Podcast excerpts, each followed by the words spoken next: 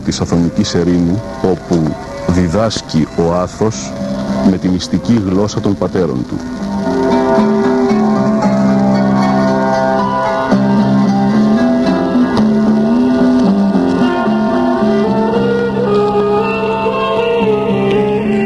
Ο Μανώλης Μελινός κομίζει στο Άγριον Όρος το απόσταγμα της Σταυρωμένης Καρδιάς Οσίων Γερόντων από το Άγιον Όρος.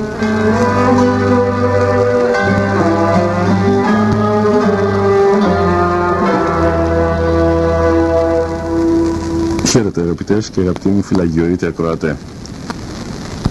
Στα πλαίσια της σημερινής αθωνικής επικοινωνίας μας θα έχουμε την ευκαιρία, την ε, χαρά να παρακολουθήσουμε συνομιλία με τον ε, πανοσιολογιότατο αρχιμανδρίτη κύριο Ιωακήμ τη συνέχεια για να ακριβολογήσω της συνομιλίας με τον γέροντα Ιωακήμ δικαίου της κοινοβιακής σκήτεως του προφήτου Ηλίου. Πριν περάσουμε στην ε, επικοινωνία μας αυτή θα σας διαβάσω ως εισαγωγή της ε, σημερινής εκπομπής ένα μικρό απόσπασμα από το βιβλίο «Πύρα Αγιοριτών Πατέρων».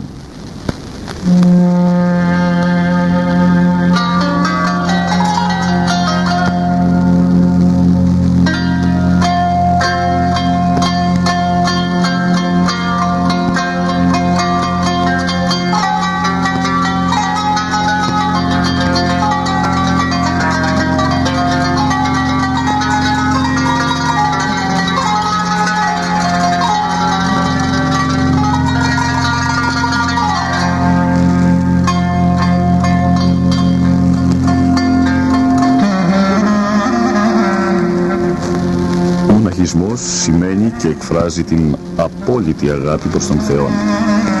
Έτσι ανέκαθεν λειτουργήσε και λειτουργεί για την Εκκλησία ως υπόμνηση του ορθού προσανατολισμού προς τη Βασιλεία του Θεού της αγάπης. Τούτο είναι ιδιαίτερα σημαντικό σε έναν κόσμο που οργανώνει τη ζωή του ερήμην του Θεού. Η ζωντανή και προσωπική σχέση που καλλιεργεί με τον Θεό γίνεται πρότυπο για κάθε πιστό. Γι' αυτό και δεν είναι υπερβολικό να πούμε ότι μια ζωντανή εκκλησία χωρίς μοναχισμό είναι πράγμα αδιανόητο, ιδιαίτερα σήμερα. Μακάρι αυτό να γίνει κάποτε κατανοητό. Ο μοναχισμός προέκυψε από την ανάγκη της Εκκλησίας να διαφυλάξει ό,τι πιο ουσιαστικό και πρωταρχικό είχε όταν έπαυσαν οι διωγμοί και αντιμετώπισε τον πειρασμό της ανέσεως και του εφησυχασμού. Βλέποντας η Εκκλησία ότι η αγάπη προς τον Θεό και τον πλησίον ψυχραίνεται, θεσμοθετεί μια νέα κοινωνία όπου μπορούσε αυτό το ήθος να διαφυλάσσεται ακέραιο, να καλλιεργείται και να εκφράζεται ελεύθερα και χωρίς συμβιβασμούς.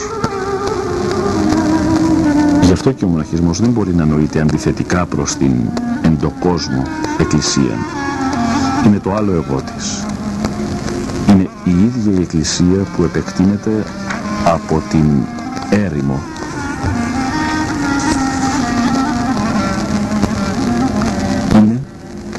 φυσική προέκτασή της. Το παραπάνω ήδη μας οδηγεί να κατανοήσουμε την υψηλή λειτουργία του μοναχισμού. Ο μοναχισμός είναι η μπροστοφυλακή της Εκκλησίας, το τάγμα των ακριτών της.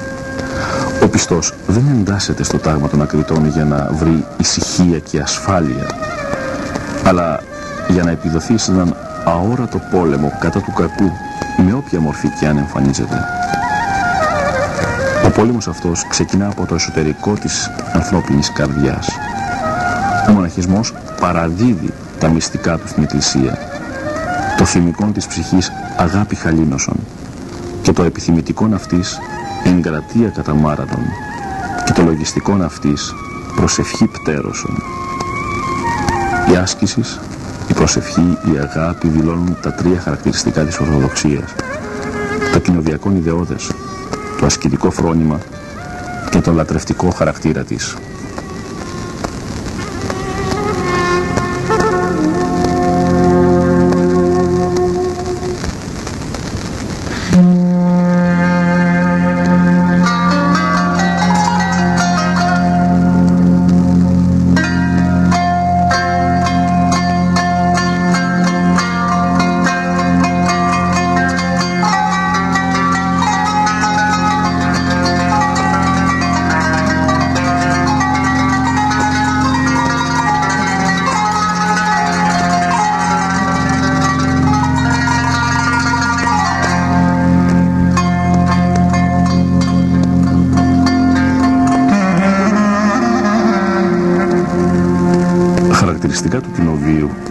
Κοινή στέγη, η κοινή λατρεία, ο κοινός πατέρας, ο κοινός σκοπός. Κοινά τα σύμπαντα περιγράφει τη ζωή αυτή ο Μέγας Βασίλειος. Κοινή η πόνη, κοινή η στέφανη, ένας η πολύ και ο ένας δεν είναι μόνος. Αυτοί ζηλεύουν τη ζωή των αγγέλων, διότι τα πάντα ανήκουν στον καθένα και καθιστούν όλους κατ' ισοτιμία πλουσίους. Αυτά τα στοιχεία συγκροτούν κατά τον Άγιο Ουρανοφάντορα την τελεοτάτην κοινωνία βίου που αποτελεί καρπό της ενανθρωπίσεως του σωτήρος. Η κοινωνία αυτή δεν επιτρέπει διακρίσεις, ούτε εξουσιαστικές τάσεις. Δεν υπάρχουν εξουσίες, αλλά διακονήματα. Ο καθένας έχει τα χαρίσματα και τις αρμοδιότητές του. Αλλά ποιος είναι ο μεγαλύτερος από τον Κύριό του, ο οποίος δεν ήρθε στον κόσμο για να διακονηθεί, αλλά για να διακονήσει. Ακόμη και το μέγιστο αξίωμα της ιεροσύνης είναι χάρισμα και διακόνημα δοσμένο από την αδελφότητα για την οικοδομή της αδελφότητος. Η Εκκλησία είναι κοινοβιακή, λέγουν επιμόνως οι πατέρες της. Ο λόγος αυτός που φαινόταν ουτοπία ακόμη και για την τότε χριστιανική κοινωνία είχε ήδη βρει τόπο και απέδιδε πλουσίους καρπούς για την Εκκλησία στην κοινωνία της ερήμου. Για τη σημερινή κοινωνία, όπου πολλοί χριστιανοί καθερούν τις αποθήκες τους για να οικοδομήσουν μεγαλύτερες ή εκκλησιάζονται δίχως καν να γνωρίζουν τον αδελφό τους, παραμένει η ευεργετική πρόκληση το κοινοβιακό πνεύμα του μοναχισμού. Ακόμη μεγαλύτερη πρόκληση παραμένει ο ακρογωνίος λίθος της αγάπης, πάνω στον οποίο θεμελιώνεται όλο το οικοδόμημα του μοναχισμού. Μα και του χριστιανισμού ασφαλώς. Η αγάπη υπαγορεύει την οργάνωση του κοινοβίου. Ο πλησίον, δηλαδή κάθε άνθρωπος, είναι ο θεμέλιος της ζωής και της σωτηρίας μας. Γι' αυτό και οι ασκητέ, πατέρες, λένε πως ουδέποτε προτίμησαν το ατομικό συμφέρον από την ωφέλεια του αδελφού. Όσο και αν ο κοινοβιακός βίος δεν μπόρεσε να μεταφυτευτεί στον κόσμο, ωστόσο το κοινοβιακό πνεύμα ενέπνευσε και διαπότισε τη ζωή των Ορθοδόξων λαών και σίγουρα αποτελεί μια πρόταση για τις σύγχρονες κοινωνίες που αναζητούν λύσεις στα διέξοδά τους.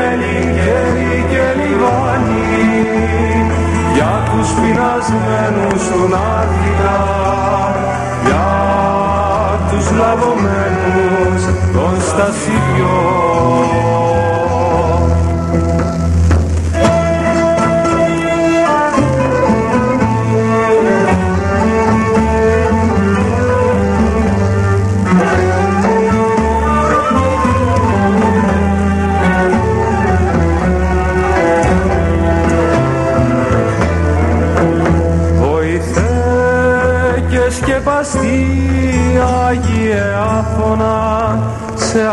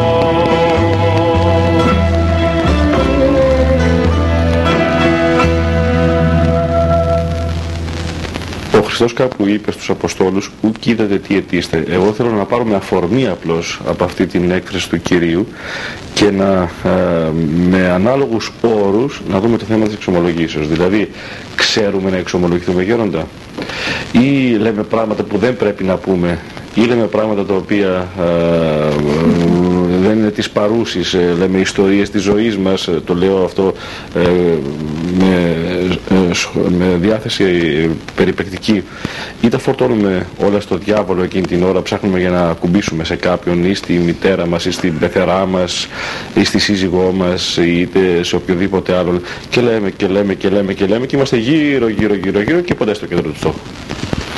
Μου δίνει την αφορμή να πω έναν πόνο μου. Έναν πόνο που τον έχω μόλις βάλω το πετραχύλι στο λαιμό μου. Οι παλιοί νομίζαν πετραχύλι σημαίνει χίλιες πέτρες γύρω στο λαιμό του παπά. Μεγάλο, δύσκολο έργο είναι. Περί των τράχυλων σημαίνει. Το άμφιο αυτό που είναι περί των τράχυλων και συμβολίζει τον Ιορδάνη ποταμό. Θα έχει τα δύο ποταμάκια αυτά δύο, σε δύο ε, γραμμές που χωρίζεται, δύο λωρίδες είναι ο Ιορδάνης ποταμός και κάτω έχει τα κρόσια που είναι οι ψυχές των ανθρώπων και λούζονται στα, τον Ιορδάνη της μετανοίας, τις εξομολογίες και καθαρίζουν. Είναι πολύ συμβολικό και ωραίο. Όμως αν σας πω τον πόνο μου ότι έρχονται άνθρωποι και ταλαιπωρούν τους πνευματικούς.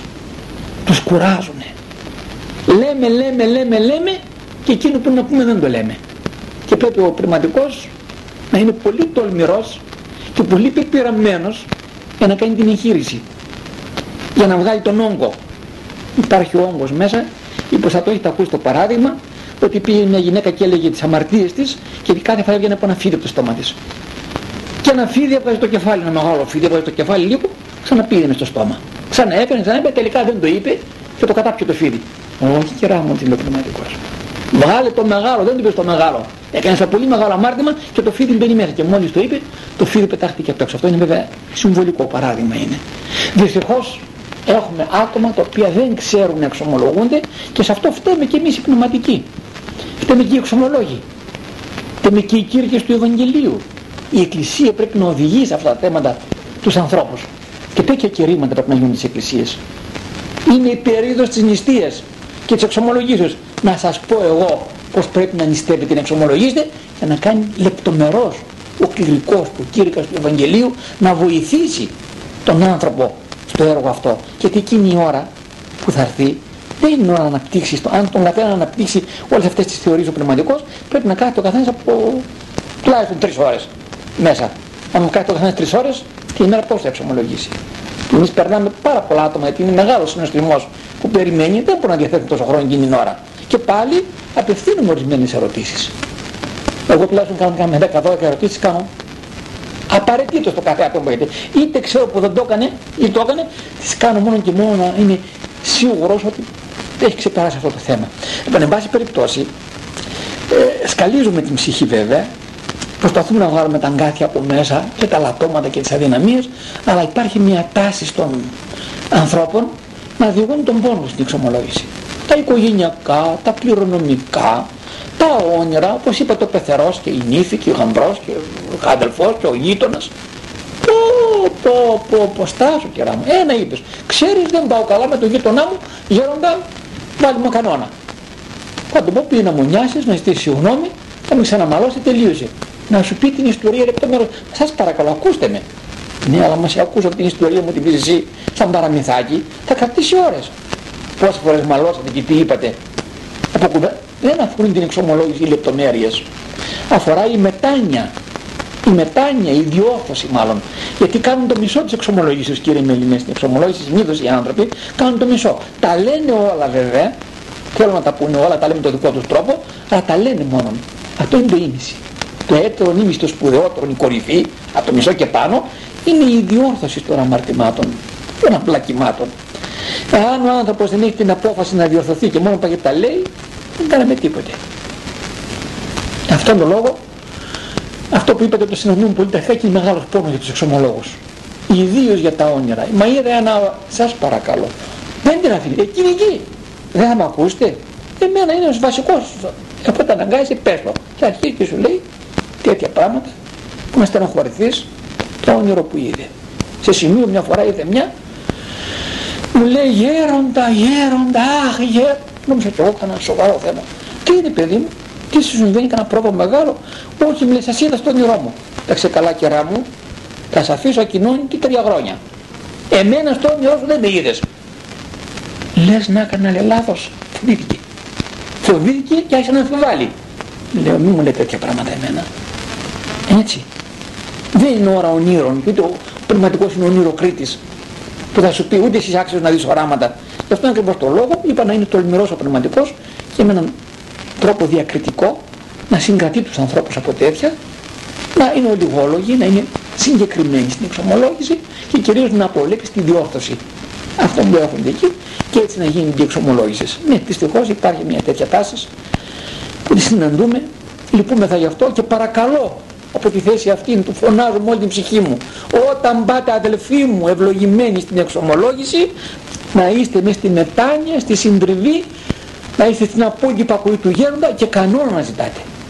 Γέροντα έκανα αυτά βάλε μου ένα φάρμακο έναν κανόνα πώς να διορθώσω τον εαυτό μου. Αυτή είναι η σωστή εξομολόγηση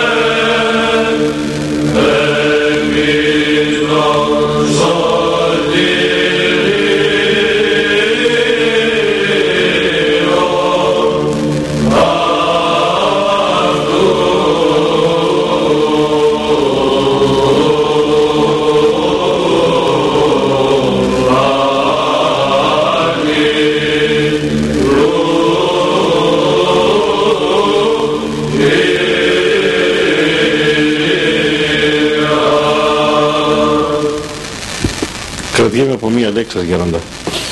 Για τα όνειρα που είπατε και για τα οράματα εν συνεχεία.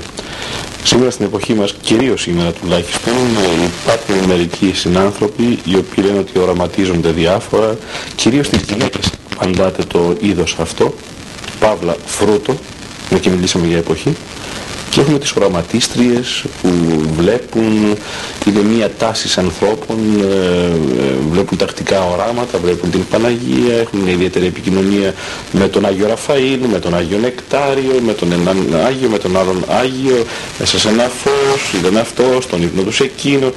Τι γίνεται για εδώ πέρα, πώς, πώς είναι η θρησκευτικό της υπάρχει; Ναι, άλλο πρόβλημα μεγάλο κι αυτό. Από τα μεγαλύτερα της εποχής μας όσο πάει διευρύνεται το πρόβλημα. Ο ένας με τον άλλον γιατί αυτή να δει την Παναγία και εγώ να μην δει εδώ αρχίζει και αυτή τη βλέπει. Ναι τη βλέπει. Δεν σας κάνει εντύπωση. Αλλά ποια Παναγία βλέπει. Τον διάβολο το μεταμορφωμένο. Βλέπει και νομίζω βλέπει την Παναγία. Και όταν ο πνευματικός της το λέει στην εξομολόγηση κυρά μου τον διάβολο είδες; Τι είπες γέροντα; Τι είπες γέροντα; Αληθινή Παναγία ήτανε και είσαι άξια κερά μου εσύ και είμαι εγώ άξιος να δω την Παναγία και να μιλήσω μαζί της και να πάρω μηνύματα θα το είπα και το πρωί, το πω και τώρα για να μου δείξω πόσο ελεύθερο είναι και πόσο επικίνδυνο είναι αναγκάζομαι να λέω τι κάνω εγώ; Εγώ λέω δεν είμαι άξιος να φιλήσω την εικόνα της και φυλάω το, την κορνίζα, τον τζάμι, την άκρη. Να μην φιλήσω το πόδι της Παναγίας, το χέρι της Παναγίας. Όταν ακούνε αυτός, σου λέει αυτός τα χρόνια, το 40, 40 χρόνια, είμαι κληρικός και έχω ασπρίσει, έχω λευκανθεί μέσα, ε, λέει αυτό, αυτό δεν βλέπει, άρα και εγώ δεν βλέπω και κάπως βοηθούν με αυτά τα λόγια. Πάντως αυτή η νοσηρότητα πάει να γίνει άγρανα μεγάλη μέσα στο σώμα των, των πιστών ανθρώπων. δυστυχώς καλλιεργείται και από βιβλία δεν ξέρω δεν θα ονοματίσω ποια βιβλία κυκλοφορούν βιβλία με θαύματα Αγίων και είναι γραμμένα όνειρα από αρχής μέχρι τέλος εκατοντάδες περιπτώσεις ανθρώπων που στο και επειδή στο όνειρο είδε τον Άγιο Τάδε τι έγινε με αυτό δηλαδή; Να περιμένεις τον παράδεισο να δεις τον Θεό και την Παναγία και τον Άγιο και σου φτάνει αυτό και να μην έχεις απαιτήσεις. Σε τέτοιο σημείο νοσηρότητας που δεν ξέρω αν το ξανακούσετε από μένα αυτό που θα σας πω, μάλιστα αυτό το πρόσωπο που θα σας πω τώρα, το ξαναείδε πρόσφατα. Μια γυναίκα, σε μια πόλη που υπηρετούσα, η Μεραντίνα, γέροντα μου λέει, η Παναγία βγαίνει στο τηλέφωνο και μιλάει μαζί μου. Στο τηλέφωνο, ε, και πώς το κατάλαβες ότι είναι η Παναγία και δεν έκανε μια γειτόνια που σε κάνει φάσα τη νύχτα. Αφού μου λέει που βιάζει το ακουστικό. Πα, πα, πα, αυτήν την αλώνει ο διάβολος, θα δεν έπαιρνε. Ε, την παρακάλεσα, την είπα αυτά γνωστά, μία έτσι, μία αλλιώς, πλανάσε. Η Παναγία δεν βγαίνεις στο τηλέφωνο, η Παναγία έτσι, αλλιώς είπαμε για την, μια, μια, θυμάστε μια, στο Εγάλιο μια Αθανασία που της έγραφε πάνω στο στήθος ανορθόγραφα η Παναγία κλπ. Αφού της την έπεισα κατά κάποιο τρόπο ότι αυτά δεν είναι σωστά, πώς μου ήρθε ανώνυμα πάντα, δεν λέω ποτέ ονόματα και ούτε την πόλη αναφέρω για να μην γίνει γνωστό, αλλή μόνο είναι σωστό, πνευματικός είμαι. Σε κάποιο κήρυγμα μου σε μια άλλη πόλη, δεν ξέρω παντού γίνεται, δεν είναι ίδιο μιας πόλης, όπου να πας, τα ίδια μυαλά έχουν οι άνθρωποι. Αυτοί δηλαδή οι γραμματιστές, οι άρρωστοι. Λοιπόν, το είπα στο κήρυγμα έτσι, και προσέξτε καλά, ο διάβολος και το τηλέφωνος βγήκε. Πρώτη παρουσιάζει σαν, σαν Παναγία στο τηλέφωνο και ευωδιάζει και το ακουστικό. Οπότε όταν τελείωσα, εκεί επίσκοπος και η κληρική του, μου να σου πούμε σε μια προχωρημένη, πιο προχωρημένη κατάσταση. Λέω τι προχωρημένη. Σε άλλη έκδοση μου λέει αυτό. Εδώ έχουμε μια άλλη στην ενορία μας εμείς, μια γιαγιά, η οποία λέει ότι πάει η Παναγία και πίνουν καφέ μαζί. Φαντάσου ο διάβολος, ε, τι τους κάνει ορισμένους ανθρώπους. Πω, πω, πω, πω, Θεέ μου. Πίνει καφέ η Παναγία λοιπόν μαζί σου. Λέω βαρύ γλυκός ο καφές. Νέες καφέ, τι καφέ πίνει η Παναγία να ξέρουμε. Αν έρχεται σε εμάς, μα κερά μου. Μα κερά μου τόσο χαμηλά κατεβάζει την Παναγία. Να πίνει καφέ η Παναγία μαζί σου. Τι άλλο θα ακούσουμε. Κι όμως τα λέμε και κλαίνε. Είναι οι πληγές, οι μεγάλες.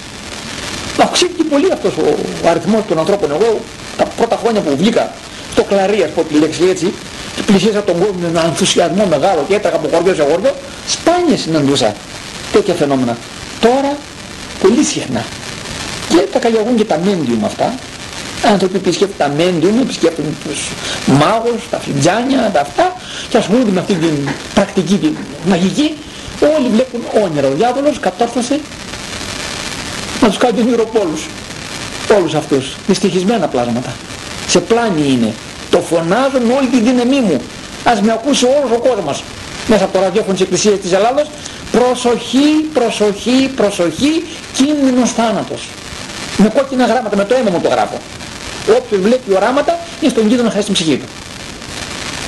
Είδαν οι προφήτες και οι Άγιοι, οι μεγάλοι οράματα σε περιορισμένο τόπο και χρόνο για ένα συγκεκριμένο σκοπό. Ήταν Άγιοι όμως και εκείνοι προσέχαν πάρα πολύ και φοβότανε. Έχει το γεροντικό ένα παράδειγμα και λέει πήγαινε ο διάβολος έναν μοναχός σε ένα σκηδί και του λέει κοίταξε είμαι ο Χριστός. Αυτός έκλεινε τα μάτια. Μα γιατί κλείσει τα μάτια; Τα κλείνω γιατί δεν είμαι άξιος να δω τον Χριστό εγώ. Μόνο στην άλλη ζωή αν πάω στον παράδεισο θα δω τον Χριστό. Και τότε ο διάβολος δρόμησε, έκανε και ένα θόρυβο στο δωμάτιο και έφυγε. Ήταν ο διάβολος ο οποίος ε, έλεγε ότι είναι ο Χριστός και κοίταξέ με. Είδες όμως ο καλόγερος, ε, ο έμπειρος, ε, εγώ δεν είμαι άξιος. Δεν θέλω εδώ. Μόνο στην άλλη ζωή. Όμως η κεραμαριό, αυτή είναι άξια. Μιλάει με την Παναγία και της λέει η Παναγία τι θα γίνει αύριο στη γειτονιά, ποιος θα παντρευτεί, κυρίως αυτά. Κυρίως αυτά. Ανακατεύουν και τους Αγίους στα συνοικέσια. Θα τον πάρω... Αχ, γελάς ε. Ότι παίρνουν τις φανουρόπιτες και πηγαίνουν στον Άγιο Φανούριος στην εικόνα και αφήνουν την πίτα με ένα στεναγμό. Φανέρωσε με ποιο θα παντρευτώ. Και αν το βράδυ εκείνο ο διάβολος τη φανερώσει έναν άνθρωπο, έναν άντρα, τον παίρνει από πίσω ώστε να πατήσει μαύρο χιόνι. Αφού μου το φανέρωσε τον Άγιος Φανούριος, αυτός είναι. Τον πολιορκεί. Τι ακούμε, τι ακούμε και τι βλέπουμε; Ο Θεός να φυλάξει. Θρησκευτικότητα άρρωστη. Ναι, πρόβλημα μεγάλο. Κυρίως απευθύνουν τους πνευματικούς, τους εντοκόσμο, που εξομολογούν κόσμο και κοσμάκι. τα μάτια 14 να μην δέχονται ούτε συζήτηση για όνειρα και οράματα. Ούτε συζήτηση στο ξομολογητήριο, καλύτερα να παραξηγηθεί ο κόσμος μαζί με τον πνευματικό παρά να του δώσει την άνεση να διηγείται όνειρα μέσα στην ψωμολόγηση. Τα δε βιβλία αυτά τα οποία γράφουν τέτοια πράγματα, ονειρώδη, να το λέμε συγκεκριμένα. Μην διαβάζετε τέτοια. Μην διαβάζετε. Και τι θα γίνει δηλαδή, μας παραξηγήσει ο συγγραφέας, αφού λέει αρλούντες μέσα, να μην διαβάζουν τα βιβλία αυτά. Δεν χάθηκαν τα καλά βιβλία, γεμάτο είναι. Δόξα τω Θεώ. Οι περισσότερες εκδόσεις οι καλές στην εποχή μας γίνονται. Κυκλοφορούν βιβλία ωραιότατα, διδακτικότητα, άριστα με την πατερική σοβία. Είμαστε προνομιούχοι η γενεά μας από τη σκοπιά αυτής που γίνεται διαφώτιση και η Εκκλησία, το ξαναλέω, θα με διαψεύσει κάποιος. Ουδέποτε εργάστηκε τόσο ο κλήρος όσο σήμερα κάτω από την καθοδήγηση καλών επισκόπων, καλών πνευματικών, σήμερα η Εκκλησία κάνει έργο διαφωτίσεως. Το ποτέ δεν γινότανε. Ή και αυτός ο σταθμός τώρα, το οποίο μιλάμε αυτή την ώρα, τι κάνει, διαφωτίζει τον κόσμο. Είχαν οι καημένοι παλιοί μέσα στην αγραμματοσύνη τους, μπορούν να καλλιεργηθούν όλα αυτά. Ε, δεν δικαιολογείται μεσαίωνας τώρα. Σε αυτήν την εποχή που προήρθε η Ιεραποστολή και η διαφώτιση και η ενημέρωση και το κήρυγμα, δεν δικαιολογείται από την άλλη μεριά ο μεσαίωνας αυτό, γιατί είναι μεσαίωνας. Είναι μεσαίωνας. Οράματα και θάματα. Και θαύματα, υπάρχουν και ψεύτικα θαύματα, μην ήμουν τα οράματα. Θα το λέω και αυτό, με πόνο επίσης, υπάρχουν θαύματα που τα κάνει ο διάβολος και τα αποδίνουν στους Αγίους. Γιατί ο διάβολος κάνει και αυτός τα δικά του τερτύπια. Έχει και αυτός κάτι δικαιώματα να κάνει τέτοια, κάνει το μαύρο άσπρο. Ποιο δεν το έλεγε προχθές. Μαζί δεν ήμασταν. Ναι, μαζί δεν ήμασταν. Μας έλεγε ένας από τα Γιάννηνα όταν ανεβάζουν τη θερμοκρασία στο, στην Αμερική πάει ένας Άγιος και τους λέει που μπορώ να βάσω το, τη θερμοκρασία μερικούς βαθμούς. Για φαντάσου, για φαντάσου. Άραγε πόσα δολάρια εισπράττει. Ναι, πληρωμένα θαύματα υπάρχουν πληρωμένα θαύματα. Λοιπόν, να μην πιστεύουμε σε όλα αυτά που γίνονται, να ερευνούμε πρώτα. Δεν θα ξεχάσω ποτέ σε μια περιοχή που ήμουνα, ξαφνικά άρχισε μια εικόνα λέει να βγάζει δάκρυα. Δάκρυα και νερά στο πρόσωπο του, του Αρχαγγέλου, τον Αρχάγγελος στο χωριό Ιώτας, του Αρχαγγέλου, τον Μιχαήλ. Και έβγαζε εικόνα. Ο δεσπότης έλειπε, απευθύνθηκαν σε μένα, τι να κάνουμε γέροντα, πώς να το εξηγήσουμε αυτό είναι θαύμα, δεν είναι θαύμα. Λέω θα έρθω να δω. Περιμένετε μην κάνετε καμιά ανακοίνωση στα ραδιόφωνα στις τηλεοράσεις, να έρθω να δω. Να δούμε τι νερά είναι αυτά που βγαίνουν στο πρόσωπο της εικόνας. Πάω εκεί και βλέπω, είχαν το πω κάτι λουλούδια. Χρυσάνθεμα, το οποίο δεν γράφει, εγώ καλά, δεν είναι τίποτε. Λοιπόν, δεν πέρασαν λίγες ώρες, ανακοινώνουν το ραδιόφωνο και το τάδε χωριό έγινε θαύμα. Να ο κόσμος, τα πεις πατώς να ακούν θαύματα, τρέχουν όλοι. Έλα εδώ παπά μου του λέω. Να, εμένα είπα και στο Μητροπολίτη, λέω, γαλέσαμε. Τι είναι αυτά που κάνεις; Ή τι να κάνω αφού ο κόσμος λέει θέλει θαύματα. Ο κόσμος μπορεί να θέλει θαύματα, αλλά εμείς ψεύτικα θαύματα δεν το γίνουμε. Χάθηκαν τα αληθινά θαύματα. Ποιο είναι το μεγαλύτερο θαύμα, που πας να το ξέρετε, πρόξε εγώ. Το μεγαλύτερο θαύμα ποιο είναι, το να γίνει καλά ένας άρρωστος, το να βγάλει δάκρυα η εικόνα, νερά, να περπατάει, να κινείται και αυτά βέβαια είναι θαύματα, εντάξει. Το μεγαλύτερο θαύμα είναι ένας αμαρτωλός να γίνει Άγιος. Να μετανοήσει και τέτοια θαύματα, δόξα τω Θεώ, σε αυτό το εργαστήριο, το ουράνιο που είναι η Εκκλησία, γίνονται πάρα πολλά τέτοια θαύματα. Είδα εγώ ανθρώπους να μπαίνουν, με συγχωρείς, κοράκια και να βγαίνουν περιστέρια. Να βγαίνουν μουλάρια, να μπαίνουν μουλάρια, βόδια και να βγαίνουν άγγελοι την Εκκλησία μέσα. Ε, αυτό το θαύμα χάθηκε, να το διαλαλήσουμε, τη μετανία, τις αλλαγές. Και υπάρχουν τα τα θαύματα, αλλά να είναι αληθινά και διακριβωμένα. Εν πάση περιπτώσει, λέω το πρωτοσπότη, θα κάνουμε το εξής πείραμα. Με συγχωρείτε που εγώ δεν είμαι άπιστος μεν, αλλά για να αποδείξουμε ότι αυτό είναι ψεύτικο. Πώς, να πάρουμε το νερό πάμε στο χημείο. Να το αναλύσουμε. Αλλά με τι νερό είναι αυτό που τρέχει. Την εικόνα πάρω. Ε, λέει τότε θα γίνει μερζίλι. Α, θα γίνει μερζίλι, ε. Νεράκι του Θεού είναι. Τα λουλούδια, πως μαραίνονται και πως ήταν υγρός ο τόπος, ήταν και φθινόπωρο, έβγαλα λίγο νεράκι. Αμέσως το κάναμε θαύμα. Λοιπόν σας είπα ένα, αυτά είναι ατελείωτα. Μύρια τέτοια συμβαίνουν. Οι άνθρωποι ψοφάν για θαύμα και ψοφάν για οράματα. Πανηγυρεύοντας. Ζητούν τέτοια πράγματα, οπότε ο άλλος κάνει ένα τέτοιο θαύμα, κάνει και τη δουλειά του. Ξέρει ποια δουλειά.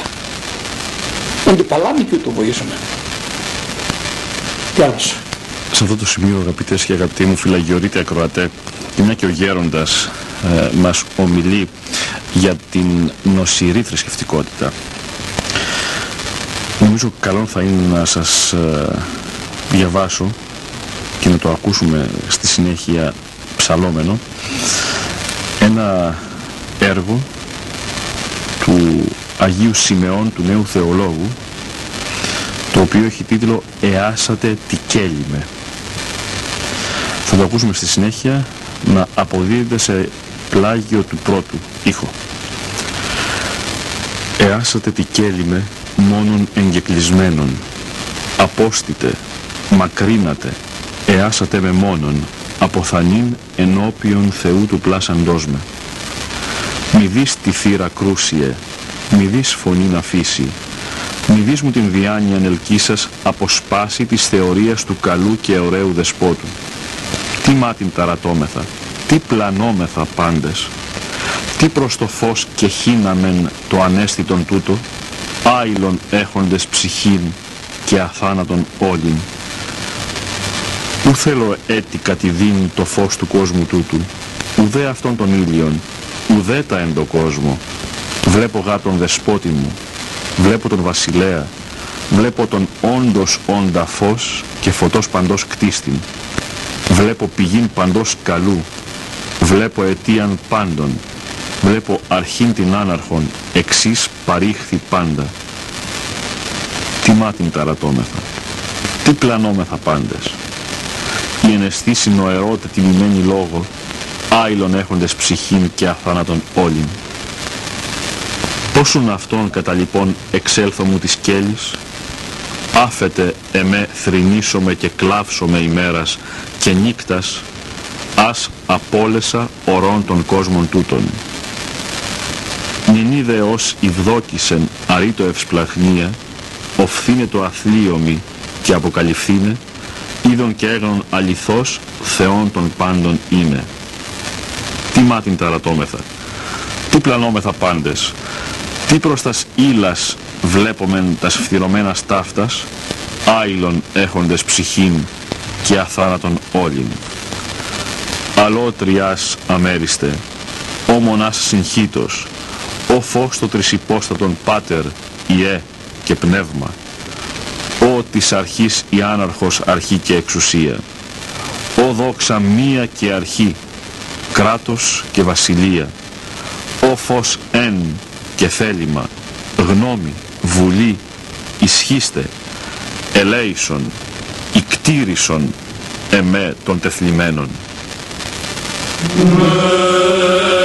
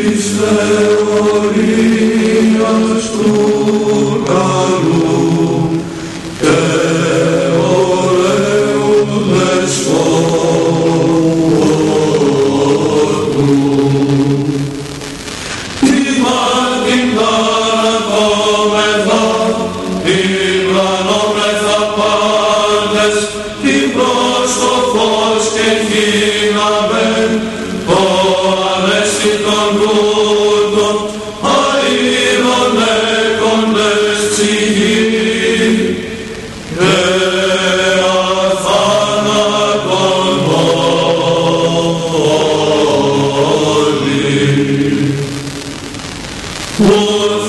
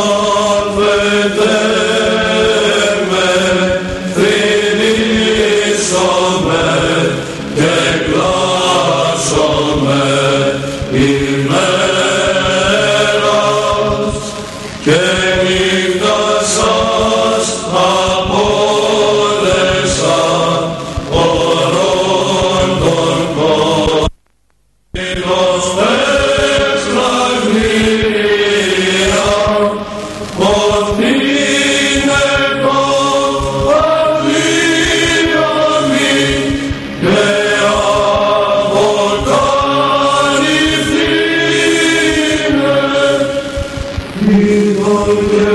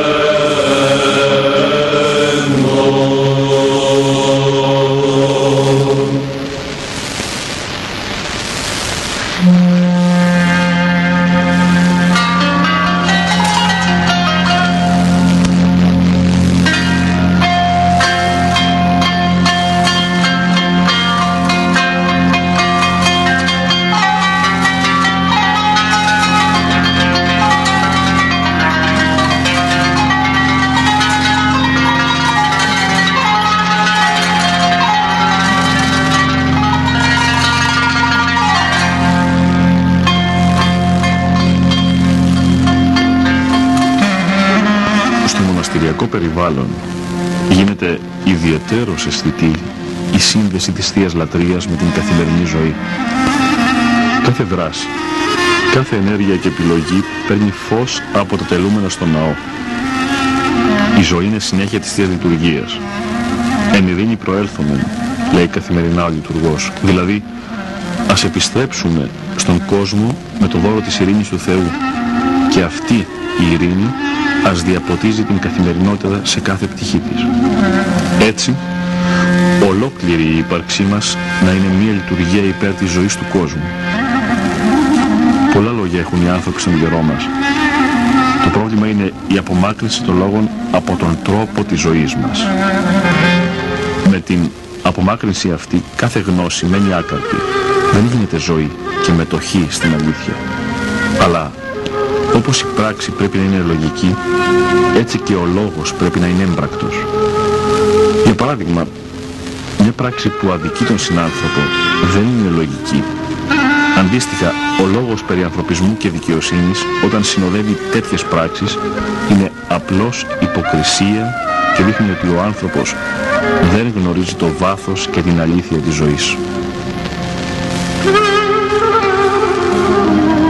Η προσευχή υπέρ του κόσμου παντός είναι το κύριο έργο των μοναχών. Οι μοναχοί αγαπούν ευχόμενοι, γιατί η προσευχή είναι η ωραιότερη και ουσιαστικότερη εκδήλωση της αγάπης, αν και όχι η μόνη. Στόχος της χριστιανικής ζωής είναι η αγάπη, γιατί ο Θεός είναι αγάπη. Αυτό όμως που εμποδίζει την αγάπη είναι η εμπαθής προσκόλληση στα πράγματα του κόσμου. Η αξία μας, η ζωή μας είναι τα πράγματα που κατέχουμε. Τις σχέσεις μας χαρακτηρίζει η ιδιοτέλεια. Εδώ έρχεται η Εκκλησία να εισηγηθεί ως μέσο θεραπείας του ανθρώπου το ασκητικών ιδεώδες της, που λέγει ότι ο άνθρωπος περιορίζει τις ανάγκες του και αρκείται στα απαραίτητα και έχει ως μέτρο χρήσεως των πραγμάτων την πραγματική χρία. Το ασκητικό αυτό ιδεώδες της Εκκλησίας, παραμερισμένο στον σημερινό κόσμο, εφαρμόζεται και καλλιεργείται στον μοναχικό βίο.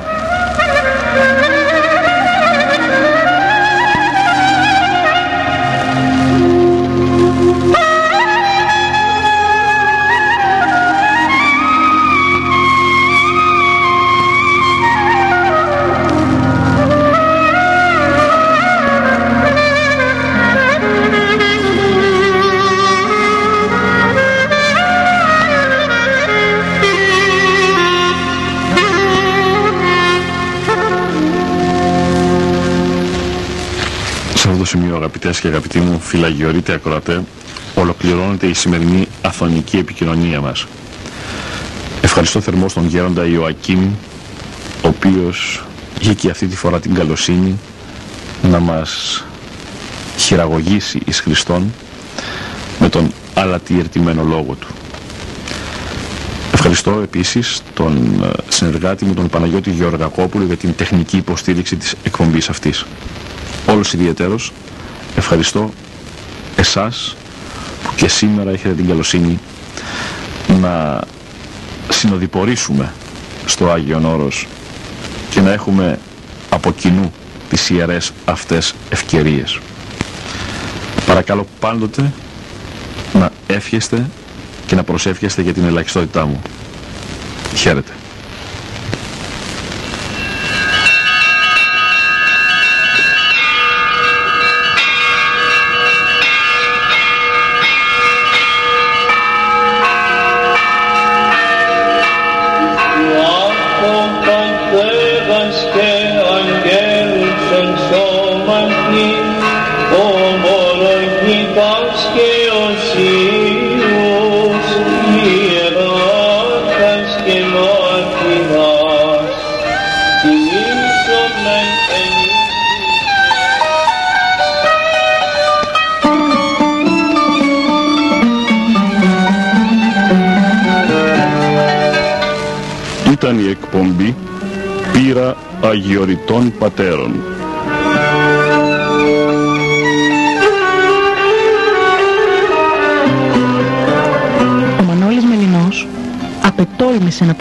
Στα Ερτζιανά εις πνοές αιωνιότητος γερόντων όρους άφωνος.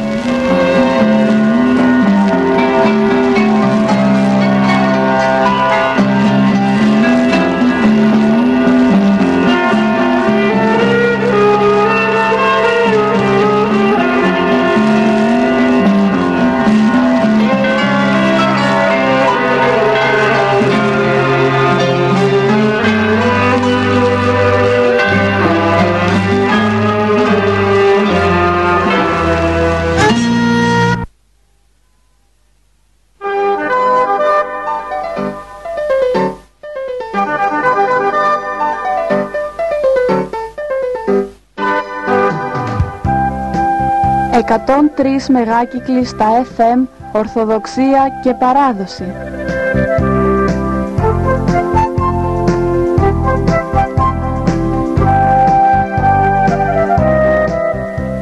Η ραδιοφωνία της Ιεράς Μητροπόλεως Σισανίου και Σιατίστης.